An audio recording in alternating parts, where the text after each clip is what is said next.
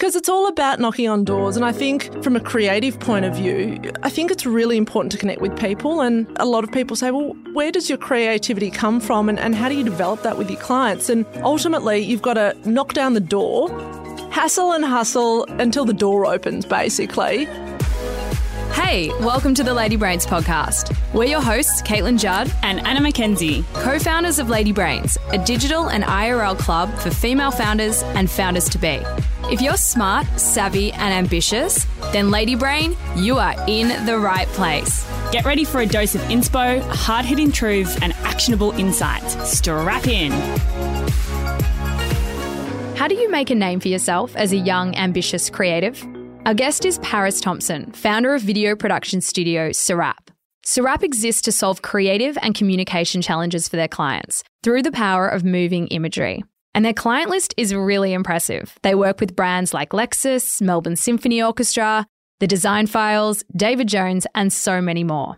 Paris started the business at the ripe old age of 24, and she quickly learned that hustling and hustling was a successful way to open doors, as well as establishing strong and meaningful relationships. She's a great example of someone who has taken a creative passion, videography, and turned it into a commercially successful business. And as you may expect, she's also a brilliant storyteller. We hope you enjoy this chat.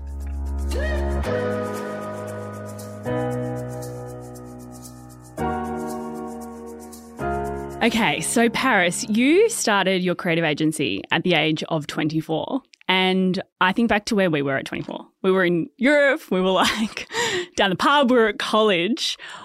But you were starting a business at that time.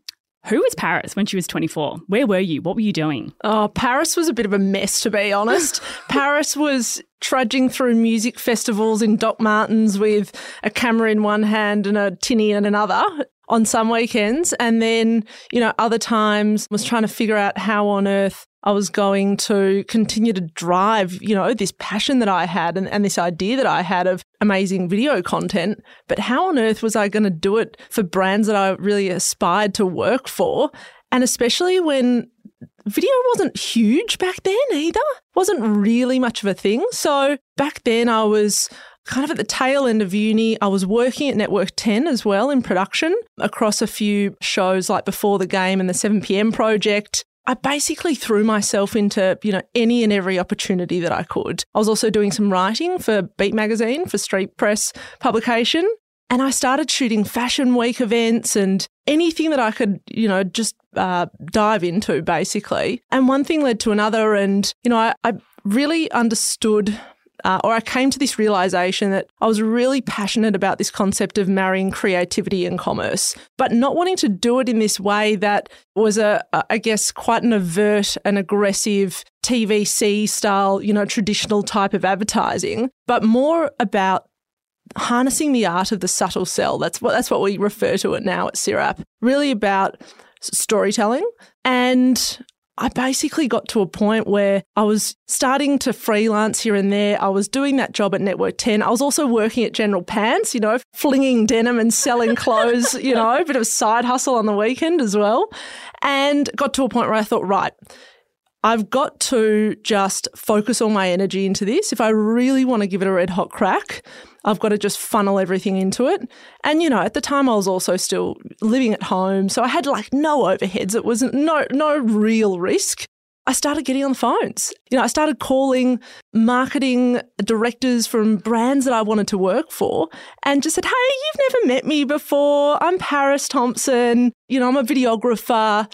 Have you ever considered integrating video content into your marketing strategy? And oftentimes the response was, oh, yeah, look, you know, we know we really need to explore video, but it's too expensive and we just don't really know how to do it yet. And it was really through a few opportunities that landed, and one thing led to another. And I started to realize that there was, you know, a really exciting opportunity here and stopped going to so many music festivals and, and started actually shooting a bit more myself and, and trying to navigate my way through a bit of a, a plan, I guess, for the business.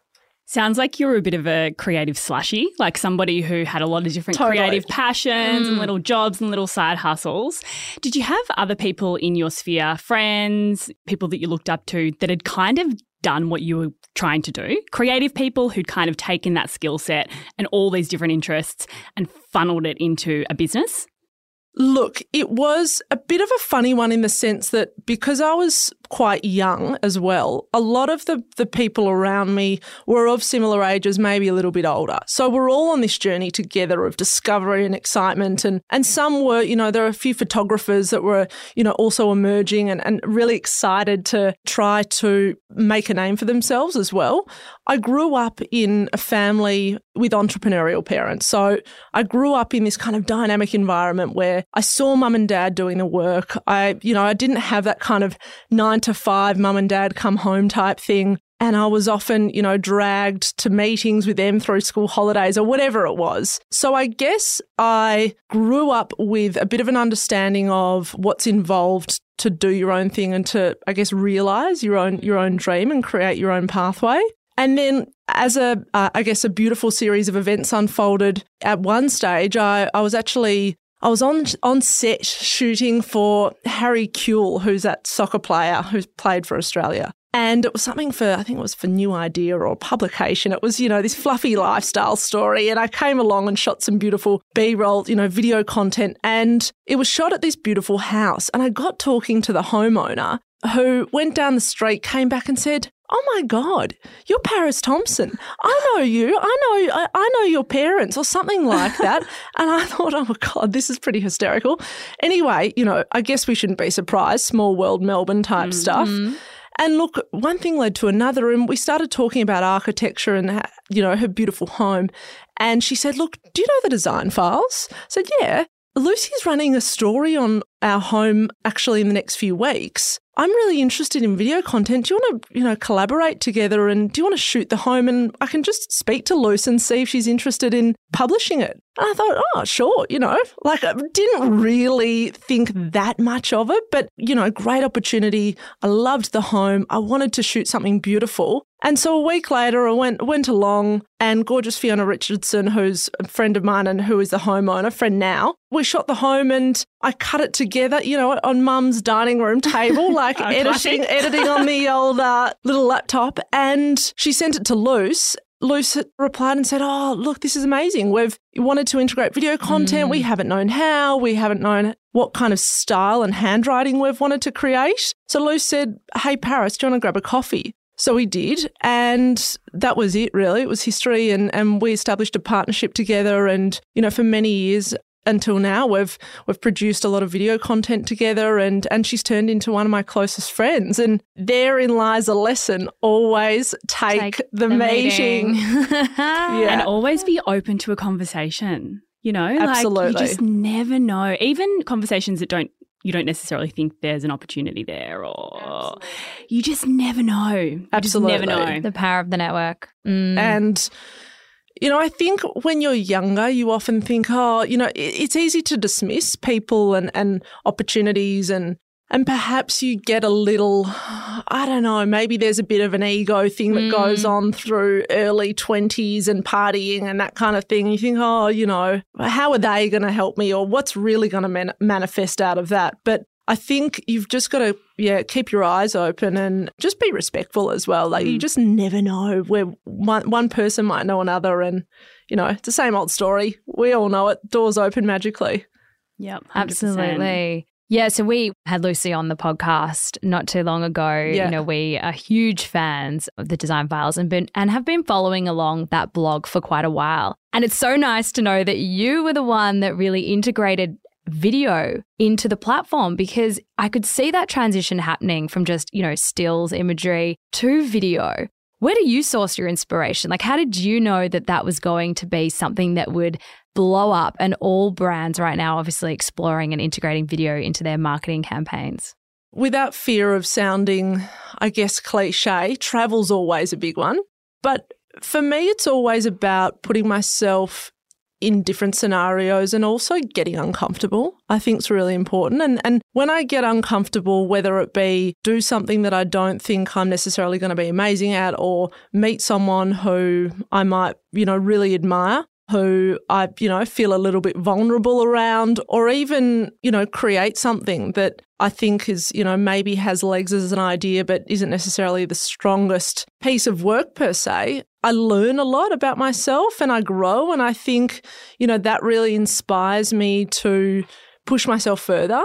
But I think, you know, on more of a visual level, it's it's always, you know, visiting galleries, speaking to different artists, the travel thing, you know, the different smells and the sights and the textures and the languages. And so that's certainly something that I found probably like a lot of people, you know, through the last few years really difficult. So, you know, a lot of scrolling through Pinterest and Instagram and watching of movies and yeah, the from a visual and a creative point of view, travel is is a really big thing and and also just surrounding surrounding myself with people who who are you know, come from different industries and, and can impart different perspectives as well. Probably more from a business point of view. You know, I learn a lot mm. from talking to a lot of different people who are building their own businesses, but, you know, might be in manufacturing or something completely different to what we're in.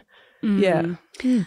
I definitely get the sense that you're a networker a bit of like a mover and shaker. I mean, even though, even in that example, you were sort of saying, you know, you've built your business through seeking out mentorship with different sorts of people. You've built your client base through, you know, your network and your connections and your referrals. Is that how you see yourself as a bit of a mover, mover and shaker? I think you've got to be. I yeah. think absolutely. You've. I used to joke with the team, you know, kind of hassle and hustle. You know, not oh hassle and hustle. I love that. Yeah, writing that down. Yeah, hassle and hustle. You know, until you can, until the door opens, basically, yes. because it's all about knocking on doors. And I think from a creative point of view, I think it's really important to connect with people. And mm-hmm.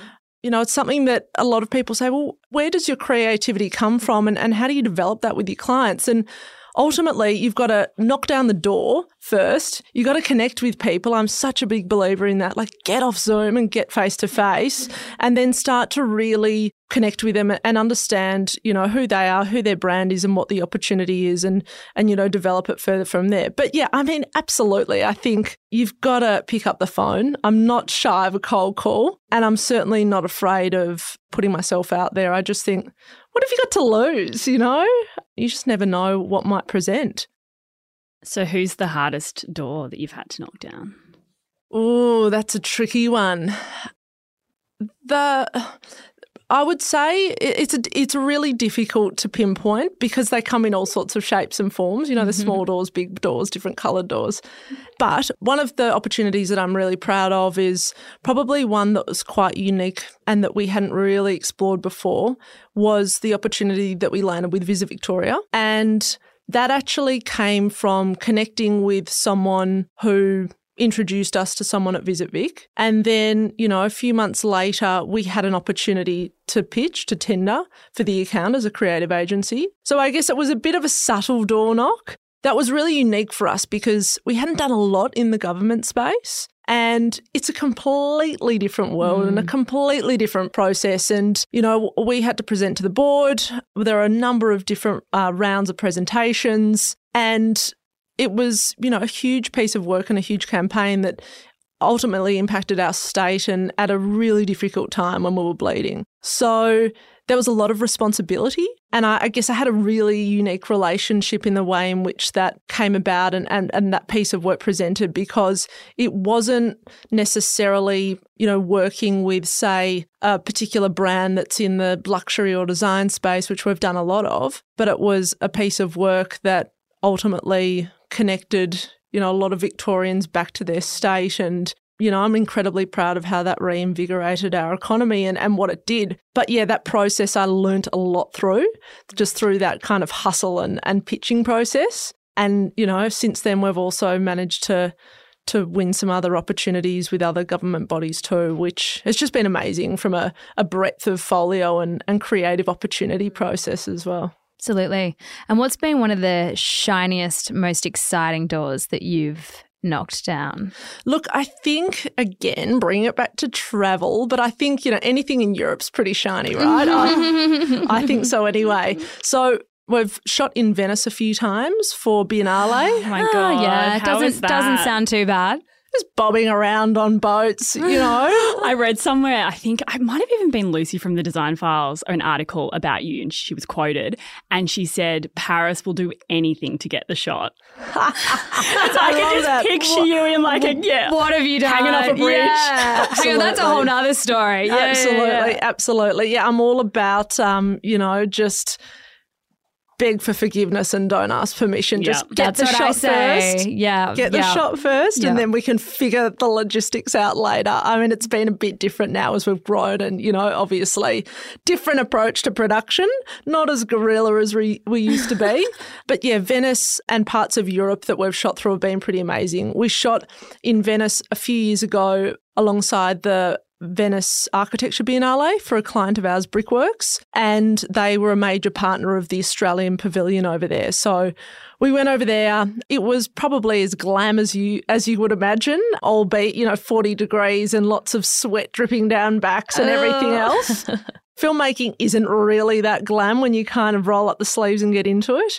So, yeah, there was, you know, spritzing in between shots and yeah, lots of getting on the water and but then at the at the back end of it all, I mean, we were up. I had a it was myself and and one of our shooters and we ended up working through the night because we had a deadline that we had to meet. It was getting approved by the Australian office the next day to get well, overnight to get pushed out the next day. So we would shoot all day spritz and edit and uh, get it across for deadline and rinse and repeat, really.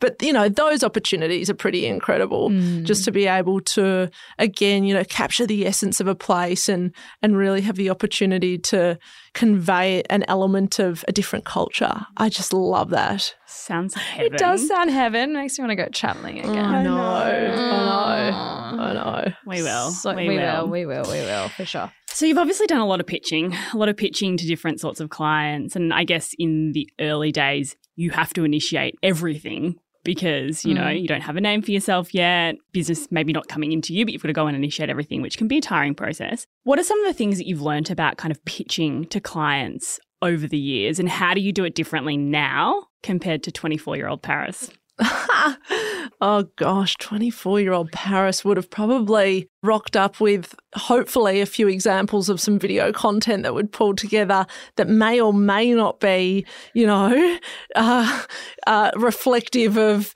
the prospective clients, uh, you know, vision, positioning yeah. or otherwise. But look, you know, I think as we've as I've gotten older and as the business has grown, naturally our folio has, has broadened and strengthened as well. So it always helps when you've got beautiful work that you can fall back on and that you can also use as ex- examples. The approach now, I think preparation's always key. Like people are busy. You know, don't come unprepared and do your research as well. But also don't get too formal. Like it just it, for a lot of the time for me, the pitching is really best done over a wine. You know, Love like that. pour the wine, let's have a chat, talk to me. How can we help?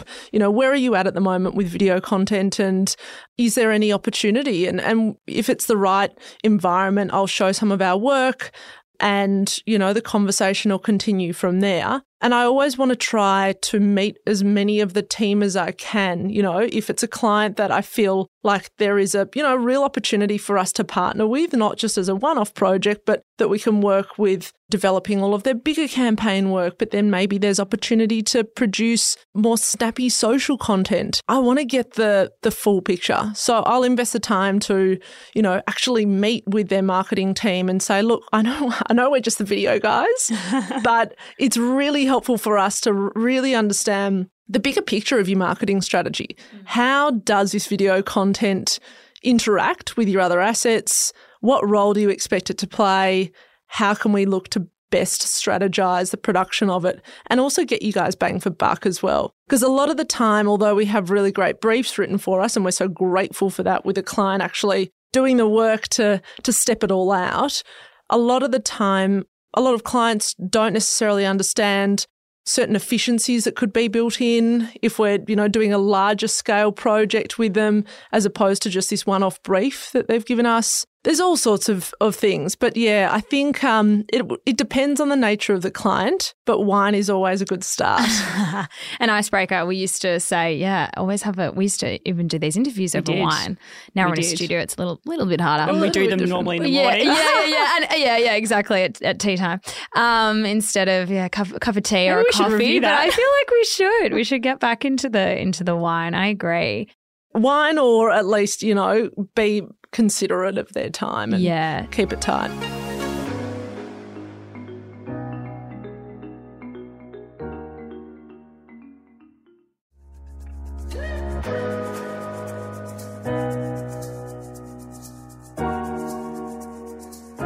I think, you know, sometimes it it can be easy to open a door or have a conversation, even get in the room and pitch, but it can often be the hardest step of, I guess, the process to close and to help people see what you see or the client see what you see, or maybe they don't think that, you know, you see what they see. So it can be really hard sometimes to, yeah, get across the line and win that work. Do you have any tips for that that close, that making sure that you both walk away going, yep, this is a partnership that I'd really like to explore and get the signature on the piece of paper?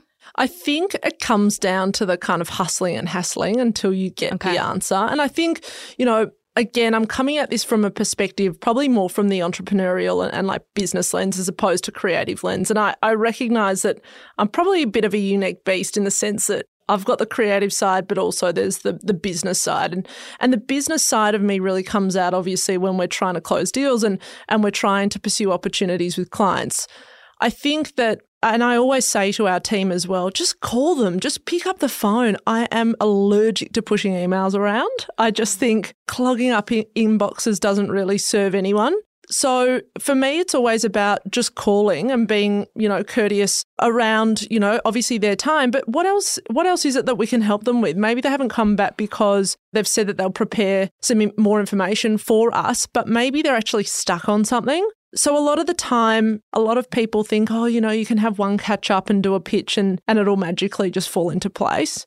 And that's so not how it is. You know, that's it's it's really dating. It's courting each other, you know. And I know that, you know, a lot of people have this approach as well, but takes a few dates and a, a few handholds before things actually really happen. So, you know, they need to develop their trust with us and, and we need to better understand what it is that they need. But I think to to fully close it, yeah, every client's incredibly different and and some are ready to go, you know, after the first date, but a lot of them just really require more calling and, and more hand holding and also just being aware that we do book, you know, three, four months in advance.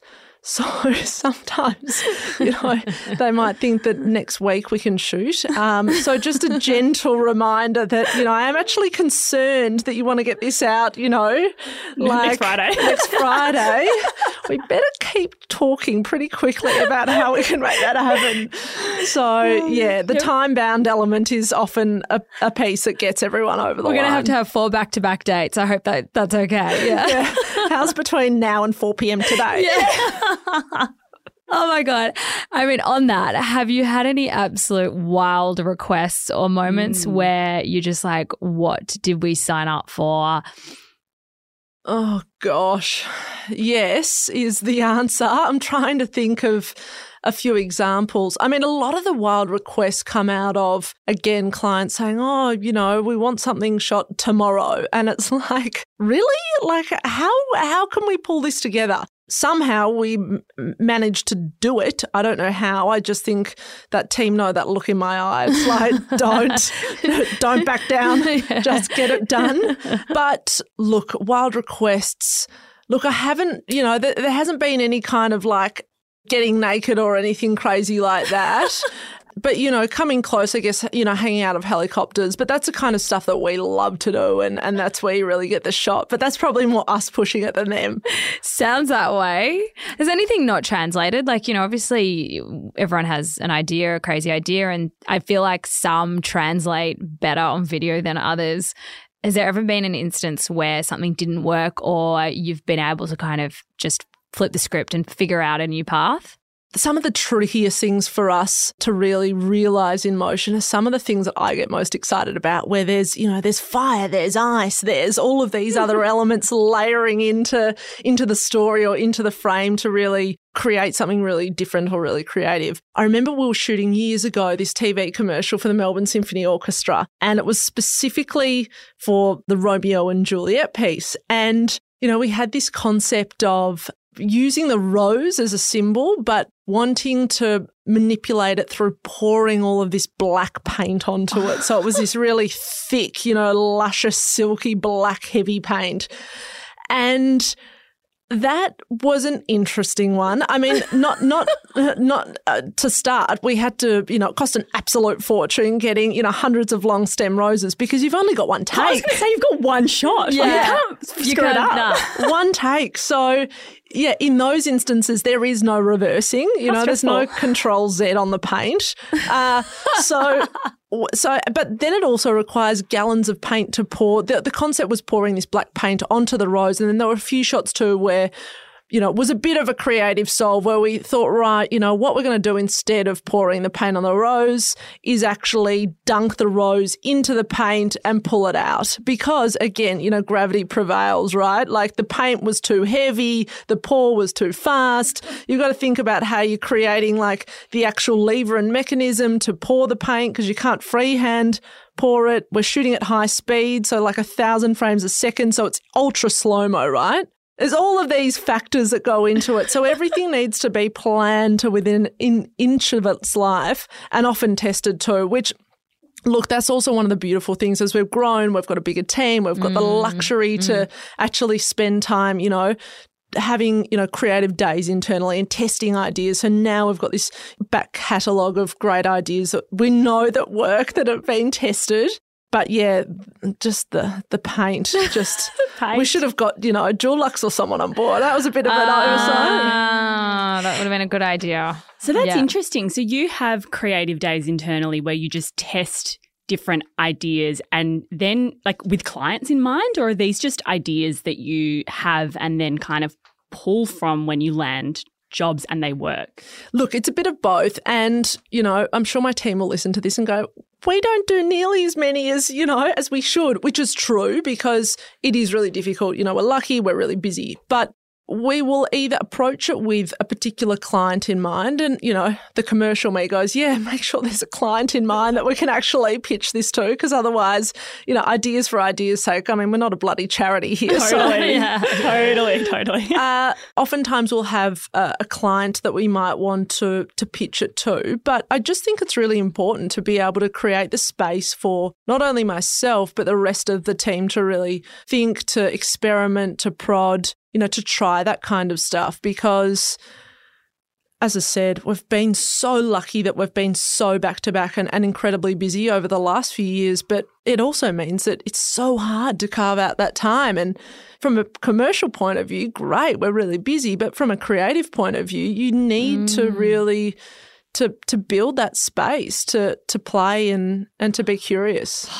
Caitlin and I talk about this all the time we struggle with it too, you know, the yeah. operational side of running the business, the commercial side versus like literally creating space to be creative with no outcome. It's really hard. It is. It is really hard. And and you know, sometimes I get frustrated because I say to the guys, come on, just give me an idea. What do you want to explore? Mm. You know, they're often some of them have been holding on to ideas that they really want to get out there, and other other times they're just like, oh, give me some sort of framework. So I'll kind of mock a brief for them or put a, a client's kind of perspective into the mix and, and they can kind of shape it around that. But yeah, it's really important, I think. What advice would you give to, you know, founders listening that perhaps are doing all the things, but really they have a business that requires them to tap into their creativity and express that through whatever it is that they offer? I think as, you know, a co multi hat wearer, i.e., you know, another entrepreneur, it's so difficult to find the balance. You know, how do you find the space to be creative, get the bookwork done, do the hustle, all the things, you know? And it kind of, this approach kind of resonates with me with my approach or philosophy around how I balance work and life as well. Think of my energy as like a, being in a jug, a jug of sorts that you're constantly pouring out. You know, you're pouring this energy and time and thought out into your clients, to your team, to your family. You know, it never stops. It's constantly pouring, pouring, pouring. But the jug doesn't fill itself up on its own. And it's something that you've got to really invest the time into refilling and rejuvenating and making sure that it is constantly topped up. Because when you've poured all your energy out and there's nothing left, not only do you burn out, but there's, you know, no successful outcome for the business either. And I think the same applies with creativity as well. I think it's so important to create that space to be able to, you know, whether you're into journaling and writing or whether you're into, you know, visual media, whether it's going to a gallery, listening to music, you know, seeing a performance, to actually do it I'm big on just getting things in the diary because otherwise they just never happen. Mm, so even yeah. down to like my personal life with seeking inspiration, it's like, you know, from 9 till 11, make sure you go to the gallery because I'm going to be really annoyed if, you know, I've set out to actually try to get re-inspired and I just don't make the time or prioritize it to do it. So I think it's really about prioritizing those moments for you and to also delve a bit deeper and just understand what makes you tick. Like, what do you actually seek inspiration from for what feeds your crea- creativity? Everyone's so different.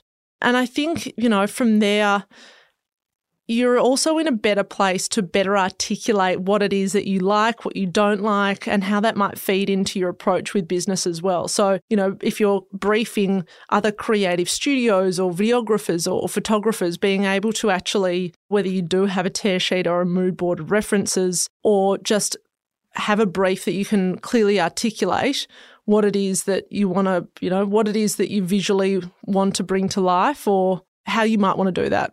Some great advice. I love that advice around the calendar. I remember reading an article I think it was like last week, and it said, I can't remember who said it. This is a really bad reference. I read this is not a really great story. Yeah. No, but it said, show me your calendar and I'll tell you what you value. Yeah. Yeah. You know, yeah. and if all you have in your calendar is, is work, work, that's all you value. That's all you value. Mm. Yeah. And sometimes I think we think, oh, I don't need to put exercise in the diary. I don't need to put this in the diary because, you know, mm. I'll get to it. But you're right. If you don't put it in there, it doesn't happen. Yeah. yeah. I mean, it's honoring your time, right? Totally. It's, it's honoring your time and putting the things in that y- you value, which, yeah, it's probably the calendar is the easiest way to keep track and mm. honor your time. But at the end of the day, it really does come back to where do you want to spend? Spend your time. Mm, and, and you have to be really diligent and strict with that because mm. it's so easy to just wish it away and yeah. give it to somebody else. Mm. Give the power of your time to someone else. I think the same applies to people and seeking inspiration or gaining inspiration from particular people. I remember when I was probably 17 or 18, my dad sat me down and said to me, Now, darling, look at who you're surrounding yourself by because ultimately who you surround yourself with is who you'll become. You know, they are feeding you, inspiring you, they rub off on you. And it's so true. So I think the same applies with being so uh, measured or placing priority on on how you spend your time, but also, you know, who you spend, spend it with. with. Yeah. 100%. Yeah. We obviously have a lot of founders listening to this. And I think all of us who have businesses are operating in this like crazily chaotic online environment. It's so competitive. It's really hard to sort of get cut through a lot of us are trying to figure out how to weave video content into our content and marketing strategy. What advice do you have for business owners, small business owners, large business owners about how to get the most out of video and how they should be using it? Well, firstly, call us. yeah. Our number Great. is at www. 1 800 SIRAP. Yeah. You'll have to go get that now. Yeah. yeah. Seriously. Look, I think first and foremost, having an idea of what the content's role is there are so many people that come to us and say, "Oh, we know we need to be doing video content, or we want to create a video, but we kind of." Uh, the first question I say to them is, "Well, what's it, what's it doing? What are we communicating here? What's its objective?" Because I'm also a big believer in maximizing ROI for our clients as well, and ensuring that we're hitting KPIs for them. So ensuring that the the video is actually performing in the way that they need it to. So, firstly, understanding yeah, what is it that we're communicating? What role does a video play? And then really understanding too the budget thing, I think, is often often a bit of a bugbear for for us and I know for a lot of creatives because you know there are a lot of client memes out there I know but oftentimes you'll say to the client, Oh, so do you have a budget in mind, any sort of parameter? And they'll say, No, no, no, just quote it up. And so we'll quote it up. Oh, no, no, no, that's, you know, that's way off the mark. So I think that's really like being upfront, we're really transparent. I really want to know from the outset what sort of scope of investment are we looking at? Because it really does define what we can do creatively and, and what we can realize together. So that's another big one. And then also, I think speaking to the right people, and I know I'm probably coming from a biased point of view here, but actually doing your research to to look at the work um, of different creative studios or videographers or photographers and actually connecting with the work that they've produced to date we're quite unique in that we um, have quite a diver- diverse folio and, and, diverse range of clients as well. So we work across lot, lots of different categories, but not a lot of photographers or creatives do. A lot of them specialize in one particular thing. So don't expect to go to a photographer who's an incredible interiors or architecture photographer and expect them to be incredibly amazing at shooting product or shooting, you know, still life moments in studio. So I think doing your research and understanding the handwriting of the studio or the creative that you're actually looking to talk to. Don't expect them to waver too much from that. I think is also a really good good starting point. And also deadlines. Tell us when this needs to be live so we can at least work backwards or tell you from the outset if we can or can't commit to it. I think it's really important too. So, from a performance perspective, you said, you know, setting KPIs and really understanding how the video performs for a client. Can you give us an example of how you think about that? Like, what are the sorts of KPIs that your clients set? What are you measuring? Yeah, what are you sure. measuring? So, it might be things like, you know, dwell time. It might be things like the views as well, the number of views. We're exploring the world of interactive video, which I'm really excited about. Um, we're actually a partner of Vudoo. It's an interactive video platform, and they're Australian based, they're actually Melbourne based, which is great because I love supporting locals. But that platform and, and that technology allows incredible measurement across the interactive pulse points and the way in which the audience has interacted with being able to make decisions. So, with that kind of technology, you can actually integrate like a choose your own adventure style. Mm. So, they can almost dictate the, the narrative that they watch and view.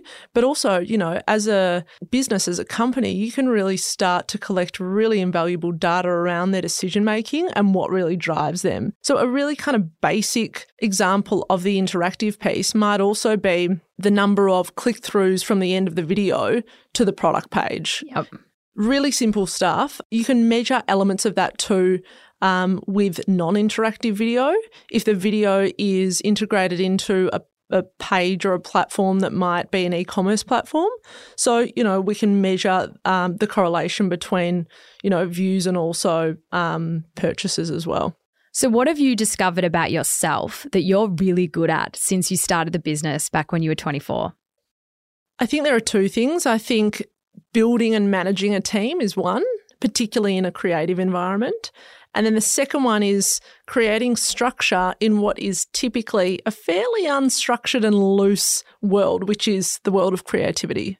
Can you expand on the second one? Because I think that is something that is really challenging for creatives and people who are running creative businesses about yeah, how, do, how do you build um, a structured framework around an open creative space, environment. Absolutely. And look, it's something that has taken years to really finesse and, and also really understand as well and really fine tune the best way to, to approach it. I think the way in which I, I approach business now and, and particularly look at our studio is that, you know, it really needs to function like a high performing advertising agency or even architecture studio. I established a long time ago that I wanted to build a team and I didn't want me to be the only one, you know, directing, shooting, that I wanted to be able to create a sense of growth and structure around that.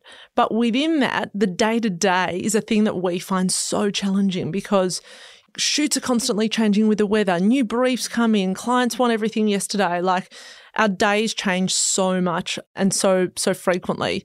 So one of the things that we've implemented are hard and fast. We call them PSPs. It's a production state of play. So every Monday at 10 a.m myself and the production team get together and we it's like a whip. We basically go through every single job, where it's at and action points for the next piece, but we're brutal on that. And the you know the document has to be updated by nine o'clock, so an hour before, and then there needs to be a window of forty five minutes afterwards where everyone executes those action points. I don't want to see loose ends. Like let's just keep the you know put the the pedal to the metal metal to the pedal whatever let's just do it you know get it done this morning, we actually had a team huddle, which we're introducing every fortnight. It may, may roll out to every three weeks, but in our world, it is so difficult to get, you know, all 13 of us in a room at once. It just doesn't happen. You know, we, we often have uh, different crews out on set on the same day, you know, different shoots. It's all it's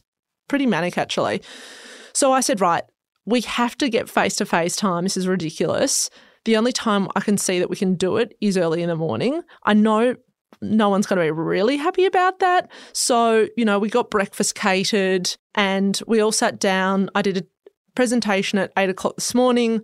I got our managing producer to time keep. I put, you know, time windows against every piece in the agenda because I know that it can blow out. And we really stuck to that. But we covered a lot of really important ground in that, you know, looking forward to work into the next quarter, celebrating our wins from the quarter just gone, and also just team updates and stuff like that. So that's also a really important piece of the puzzle. And then, you know, it kind of goes even further from there into nitty gritty things like KPI dashboards for the team, which is probably more of a, a bit more of a hardcore business function. You know, I think as even a really good stepping stone is what we we're talking about earlier prioritizing your time and just getting the blocks of time in the diary, whether it's, and I, I do this even with my producers, I say, I want to see a dedicated window for our edit team when they're just making selects on the footage. Don't just put it down as like a full day of editing for this person on this project. Like, let's break it down. It sounds really control freaky, but now that we've gotten to the size that we have and we've got you know, so many projects that come through the door. You really need to be accountable for everyone's time and understand what's getting done and also what's realistic. You know, is that achievable in that window or does that need to be pushed out? Same applies to actually carving out the time to be creative and actually like step away from the phone, step away from the computers. You know, we also um, do these team visits to galleries and, and do lunch, team lunch after that. So we've got one in the diary for, you know, four weeks' time where we're going to ACMI. And, you know, it's those things that I think are really important. yeah, I'll meet you there. Yeah. See you there but yeah, I think just having those kind of windows of structure really create, um, you know, create a bit of calm amongst the chaos that is, you know, the creative mm. world. Mm, absolutely.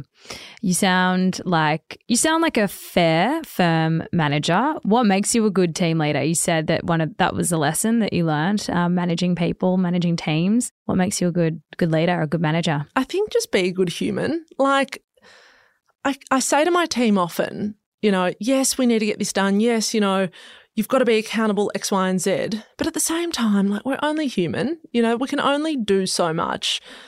I think having empathy is really important and also just understanding that everyone has their shit. Like everyone's got their stuff outside of work that they're, you know, having to try not to bring into the workplace or try not to carry with them all day, every day. And I get that. And I don't expect them to come in and be robots and, you know, just get completely head down and, you know, not actually feel. Like feeling's a big part of our world as well, like connecting with people and, and actually like sense checking the room or feeling you know, feeling how comfortable someone is when you're interviewing them about a topic that might be, you know, quite uncomfortable for them or, or controversial. So I think just leaning into that and also celebrating that and going, right, I expect you to come in here and work hard and, and get the job done. But at the same time, I want you to feel comfortable coming to me and telling me if you're not feeling okay or being okay with not always feeling like you have to be the perfect human because we just aren't. It's not how we work.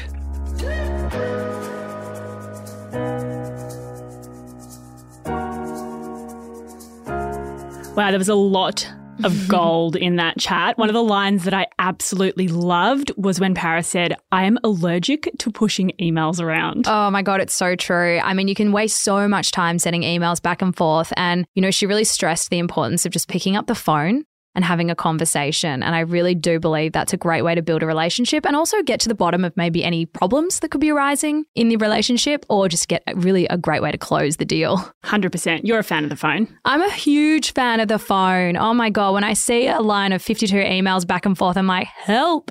Definitely pick up the phone. The second really great lesson that I took away was hassle and hustle until the doors open. Love this one. Me too. And I think we always hear from people that you can't give up. Mm. You know, you've always got to continue to reach out, to knock on the door, to send an email, to get on the phone. But I think what I loved about that lesson was like there's always a way through. Yeah. It might not be the direct way, but there might be someone who can introduce you to someone else that can get you to your end point. So hassle and hustle. Yeah, yeah, love that. Same. And I think, you know, be tenacious. I think mm. sometimes, you know, we do stand back and we're afraid to kind of rock the boat a little or make f- people feel uncomfortable. But hustling is okay as long as you're kind and you're, you know, you're doing it in a way that aligns to your values. But I do believe find that tenacity within and go out there, keep hustling and keep hustling. Love it. The last line that I absolutely loved was when she said, understand a creative's handwriting. Mm. It was just mm. such an eloquent way of saying everybody's creativity is different. The way that people get inspiration for their creativity is different. Mm-hmm. The way that people express their creativity is different. For some people, it's painting, video, writing, singing, like whatever Correct. it is. It's different. And so when you're working with creatives in a business sense, really try and understand their what, blueprint and yeah, mm. how they mm. express themselves in their, their handwriting. Yeah, and I think what it will help you avoid is falling into the trap of misaligned um, expectations. Mm. So if you really do understand the person that you're working with and and the work that they're going to be doing for you, when you finally reach the end point, you're going to be so much more happy about it because you know exactly what you've agreed to. 100%. Love that. Thank you so much for listening. Come over to Instagram, lady.brains, follow along and see all the behind the scenes video footage of us in studio with Paris.